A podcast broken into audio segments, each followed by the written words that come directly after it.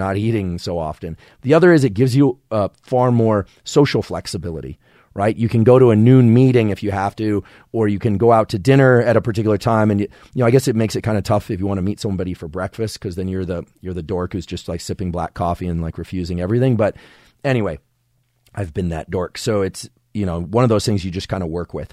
But the fact of the matter is, ghrelin secretion, because of its relationship to the nervous system, can be shifted by about 45 minutes per day. Now, it's going to vary. Some of you have more so called willpower, uh, you know, but if you really want to just start pushing that first meal out or shifting it in any direction, some people might want to eat in the early part of the day and not in the evening. Trying to shift the meal times out, the spacing by about 45 minutes is what the, the the neural circuits that link the ghrelin system to the neural circuits that control feeding really can handle because it's a form of neuroplasticity.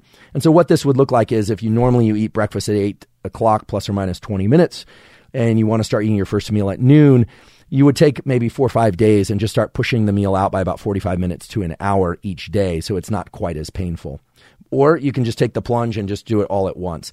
I have a colleague who uh, was a neurosurgeon uh, at Stanford, came up through my lab. He's now at Neuralink, and he has a great practice. He keeps his ghrelin system at random. What he does is he skips one meal per day and he makes his external schedule dictate that. So sometimes he skips breakfast, sometimes he skips lunch, sometimes he skips dinner. He just skips one of the three major meals per day.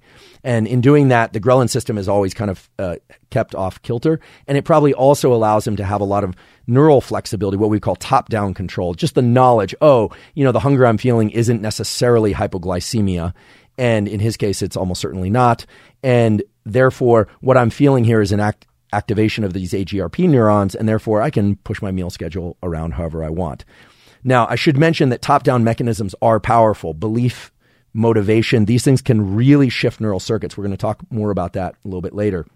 But there are also people who are genuinely hypoglycemic and that need to take really good control of their blood sugar levels and try and keep them stable. And so, of course, you want to do what's medically safe for you. I'm not at all recommending that people that suffer from hypo- hypoglycemia suddenly, you know, disrupt their blood sugar patterns in any direction.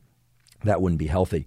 But for most people out there who have reasonable uh, blood glucose levels, um, it's kind of interesting and kind of fun to play with these parameters in order to optimize what you want to do. And sometimes that might change across the year or with schedules. Many people find great benefit in having flexibility over when they eat. Regularity of eating equals regularity of ghrelin secretion equals regularity of activity of these AGRP neurons, meaning you will be hungry at very regular intervals. So that's something that you can work with. It's grounded in deep mechanism of hormone and neural systems. And there's a lot of modern research to support what I just said. So if MSH inhibits feeding, makes us want to eat less, and ghrelin makes us want to eat more, there's another hormone called CCK, cholecystokinin.